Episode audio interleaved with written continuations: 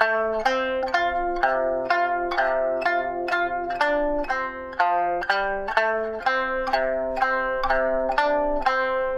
うもこんにちはなりです。それでは本日もなり心理学ラジオ沖縄から配信していきたいと思います。よろしくお願いします。今回も当然のごとく何も考えずにボタンを押して収録を開始したのでさて何から話そうかなっていう感じですね。いつもこのパターン。沖縄の話。沖縄の話。沖縄まあ楽しいですよ。でも10月9月の後半から来てるんですけどまあね10月もうね何ていうの T シャツで日差しが暑くてもう汗ばむ日もあれば汗ばむっていうかもう普通に暑い日焼けするレベルで暑い日もあればちょうど昨日なんかもう T シャツ T シャツじゃ外歩けないくらい寒い日もあったりとかしてなんか温度はどうなのか知らないけどすごいこう気温の差が激しいんだなっていう感じですね。まあでも10月でもかき氷とかは全然食べれるし実は沖縄の名護沖縄かな？沖縄がそのぜんざいっていうのが有名らしくてでぜんざいっておしるこみたいなやつじゃないですか。あれおしるこのことをぜんざいって呼ぶのかな？何なんだろうな。LINE アットで内心理学の公式 LINE アットで沖縄でおすすめの場所だったり物だったり食べ物だったりありますかって内心、えーと、沖縄の人限定に送ったんですよ。実は内心理学の公式 LINE アットはあの LINE アットさんの中のこの一番上のランクランクっていうかそのプランなんでいろいろ30代の女性だけに送るとか40代の女性だけに送るとか沖縄の人だけに送るとか東京の人だけに送るとかそういうのできるんですよね。すごくないですか？ね。でそれはあの皆さんの持ってるスマホのキャリアキャリア？シ SIM か。SIM を SIM だよね。が多分例えばソフトバンクの、まあ、iPhone 持ってて多分それを契約した時に登録されてる住所。多分ね LINE の本人確認されてる住所が沖縄だったら、まあ、今埼玉に住んでても沖縄計算になって届くんですけど、まあ、そういうのができてすごくないですか？ねって別にドヤ顔してるけど俺のじゃないから。そう。っていうのがあってそれで沖縄の人だけに送れるんですけどそれ送ったらぜんざいがおすすめなんでぜひ食べてくださいって言われて。えぜんざいってなんだろうって思ってたらあれなんですよね。かき氷なんですよね。まあ、かき氷の話してるからかき氷だろうなとは思ったと思いますけどかき氷なんですよね。で下の方に何ですかあのおしるこみたいのが入っておしるこじゃんまあ2豆？2豆が入ってる、まあ、かき氷で。まだ一つのお店しか行ってないんですけど名護にある。めちゃめちゃ美味しかったっすね。もう普通に。それでなんか結構大きいんですよ。あのまあ両両手じゃない手のひら2つ広げたくらい。そんなでかくないか。まあまあ何くらい？何くらいだろうあの大きさ。まあ高さ1 0 1 5センチくらいですかね。15センチ幅が10センチくらいの感じじゃないですか。それで380円とか450円くらいですね。ぜんざい冷やぜんざい。安いですよね。ここ何年かすごいかき氷って流行ってて今年も夏なんか僕食べましたけど東京でかき氷。普通にあのサイズ感だったら東京だと800円とか900円とか1000円とかするのにこっちだと380円400円ぐらい。安いっすよね。うん。こうかき氷のこう話をねこうずっとしてるってことはねやっぱ話すことがないってことなんですよね この前もブログで書いたんですけどあの僕は基本的に伝えたいことがない僕は伝え人に何かを伝えたいとかなんか世の中をこうしたいとか社会をこうしたいっていうのが、まあ、基本的にはない人なんですよね。でそれに気づいた時はもう結構ハッとして自分なりにはあのなんかいい結構喋るから性格的に、まあ、子供の頃からねペラペラペラペラ喋るから何か伝えたいことがあるのかな何かメッセージがあるのかなと思ってたし今はまあなり心理学っていうあのアメーバブログを更新してますけど全然もうブログなブログなんつっていうかあのアメーバとかやる前まあ派手なブログやってたんですけどアメーバブログをやる前は。派手なブログもやるっていうかもうそのなんていうんですか20 20歳前の頃とかも何の意味もないのにミクシーのブログとかめっちゃ更新してましたもんね。あれはブログっていうのかな？言うのかな？ミクシーのブログ18とか19の時誰友達が60人くらい。懐かしい。友達60人くらいの中でなんか結構ブログ更新してたから自分の中では何か伝えたいことがあるのかなと思ってたんですけどね。でもよくよく考えるとね伝えたいことがあるわけではなくて何かこう自分から何か発信してメッセージを出して世の中を変えたいとかそういうのがあるわけではなくて普段生活していて普通に生活していく中でなんかこう生きづらさを感じたりとかなんかこれなんか嫌だなとかここもっとこうした方がいいんじゃねえかとか自分の範囲でね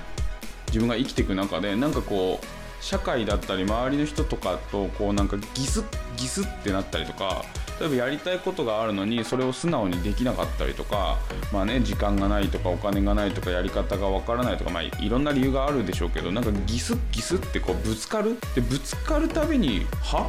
なんだこれって思うんでしょうねすごく。だから今でもなんだこれとかえー、なんでそうなってんだろうとかこれどういうこと？っていうのが僕すごく多くて。えこれって何なんだろうって思うことはもうね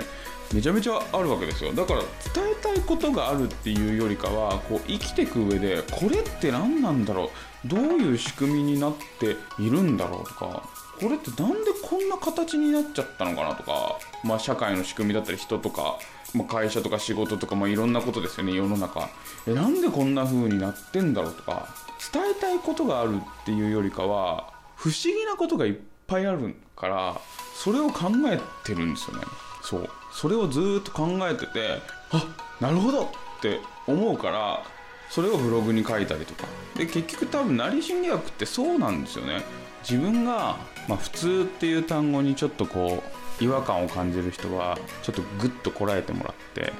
グッとこらえてもらって自分が普通に生きていく。まあ普通っていうのはまやりたいことやったりやらやりたくないことをやらなかったり、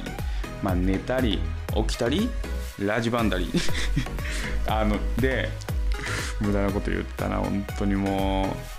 その過程でなんかぶつかることに対してなんでこんなことで落ち込むんだろうとかなんでこんなことでイライラするんだろうとなんでこんなことを起こるんだろうなんでこれを受け取り拒否するんだろうとか。なんでこれができないんだろう？やりたくないのになぜやってしまうんだろう？やりたいのになぜできないんだろう？頭では分かってるのになぜできないんだろう？なぜやってしまうんだろう？みたいなことを一つ一つ見ていくのが結局ね面白いんですよね。それをまとめたのが成心理学って感じ。だからイメージ的にはね合気道なんですよね。柔術な感じ。自分からは攻めない。だって人生なんか自分から攻める必要ってなくてまあ、ちょっと抽象的だね。責める必要ないっていうか人生なんて生まれて死ぬまでやりたいことやってりゃいいと俺は思うんですよ。すっごい単純に。おはようからおやすみなさいまでやりたいことやってりゃいいんですよね。それがテレビゲームの時もあれば映画見たり本読んだり友達とパーティーしたり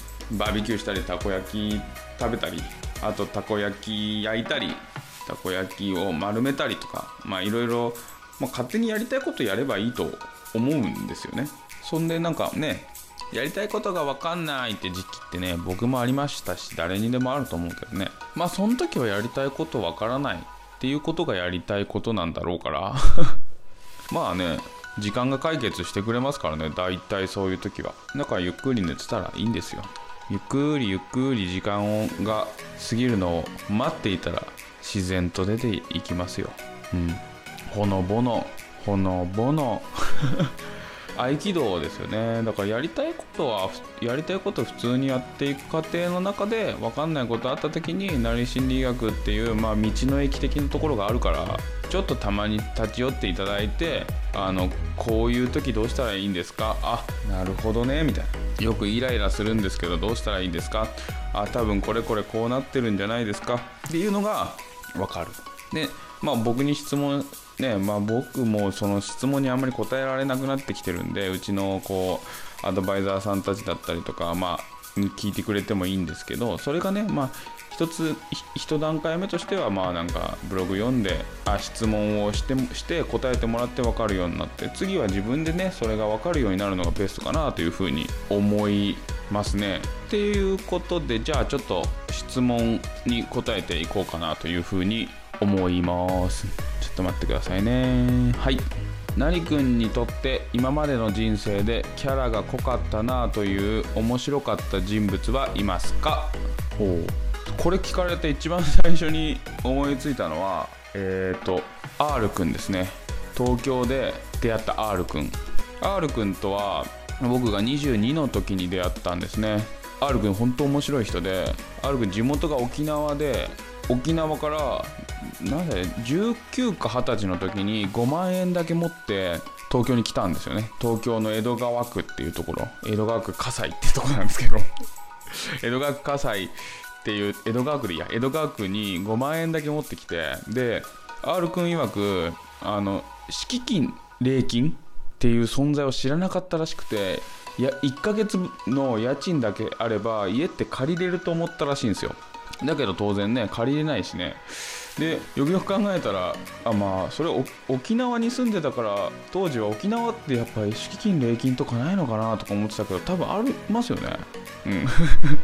R 君は普通に無知だっただけなんだろうな。で東京来て5万円だけ持ってきてで部屋借りれないから1920歳でホームレスを始めたって言ってましたね。公園で普通に寝て。それで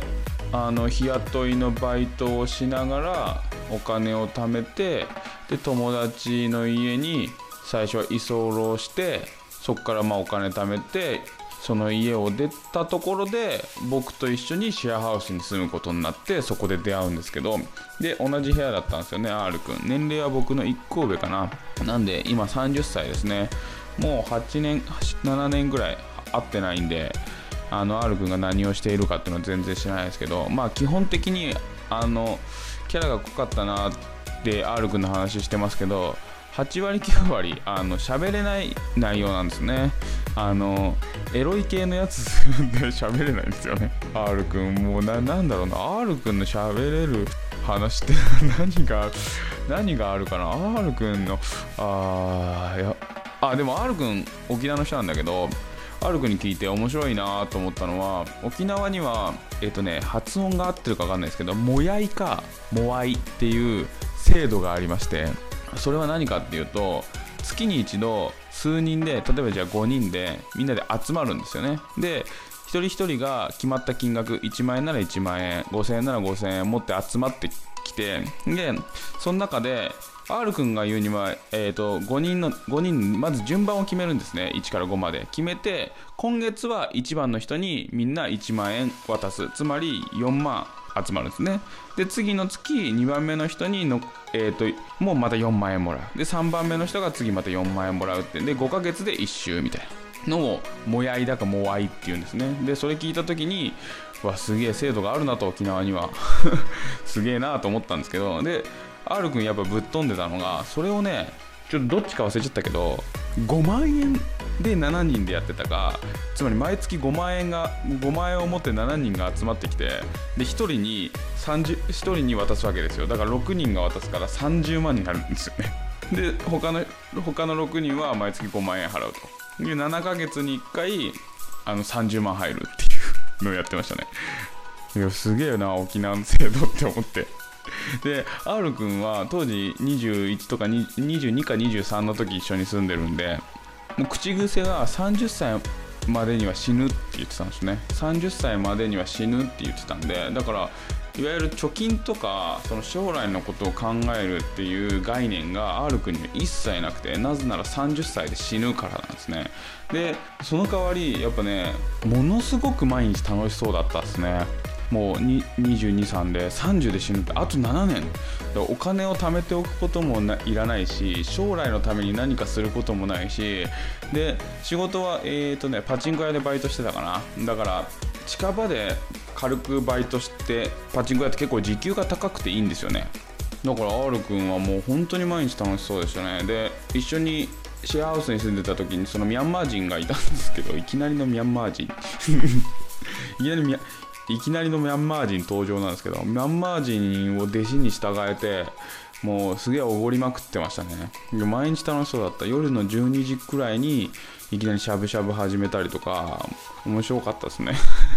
でねやっぱり R 君見てて一番学んだのはね終わりがはっきりすると人って今楽しくなるんだなっていうのはすごく感じましたね。まあだから30で亡くなろうとか言ってるわけではないんですけど、まあ、実際ね R 君今30歳ですからね連絡取ってみたら実際どうなってんのかっていうのは 面白いかもしれないですけどね。多分まだ東京にいると思いますけどねあの性格だと沖縄が似合わなそうな感じはまあするのかなという。終わりがはっきりすると今が輝き出すっていうのは一つの仕組みかなというふうに思いますよね。なんか吹っ切れるんでしょうかね終わりが分かってくると。もう残された時間みたいなのが分かってきたらあもうなんか未来のこととか過去のこととかうじうじ悩んでても仕方ない。楽しもうってやっぱディズニーランドでもそう思うでしょうね。ディズニーランドなんかもう終わりが分かりきってるわけだからね。終わりっていうかまあ閉園時間が分かりきってるともうあとは乗れるアトラクションが2つだ3つだとかなってきたらまあそれは全力でダッシュしてそこに乗りに行くか諦めてベンチに座ってディズニーランドの空気感を楽しむか。まあどっちにしろ決断しなきゃいけない。ああなるほどな。終わりが見えてくると今すぐ決断しなきゃいけないっていう風になってくるんだな。で決断が早いから早ければ早いほど悩んでる時間が短くなってくるから時間を有効活用できるのかもしんないな。人生楽しんでる人って決断が早いのかもしれないな。で決断を早め早めるためにはちゃんと終わりを認識することなんだなと思う。なんとなくいつか死ぬとかじゃなくてあの日にあそれいいじゃん。あおもろいの最後思いついたね。えっ、ー、と皆さんの死亡予定日を作りましょう。僕がだから2070年の2月22日死にます。あなんかそれ面白いね。あいいじゃんいいじゃん。なんか面白いね。まあだいぶ先だからあれだけど。でその日まで生きてで最後はあの何て言うんだ？その日のことをなんとか日とか名前付けられたらいいねだからおめでとうだよね最後ね。死亡予定日を決めてそこまで達成したらみんなでおめでとうって言うってまあ、医療が発達してそれ以上生きてしまったら地獄なのかもね。何の話みたいまあそんな感じで えーと、質問は何だったの、えーと、今までの人生でキャラが濃かったなっていうのは、まあ、R 君だね。30歳で死ぬって言い切ってた R 君、ね、なるほどね。だから死亡予定日を決めましょうっていうのが沖縄の2回目のまとめですね。という感じで沖縄からの第2回目の配信を終わりにしたいと思います。ありがとうございました。それではまた。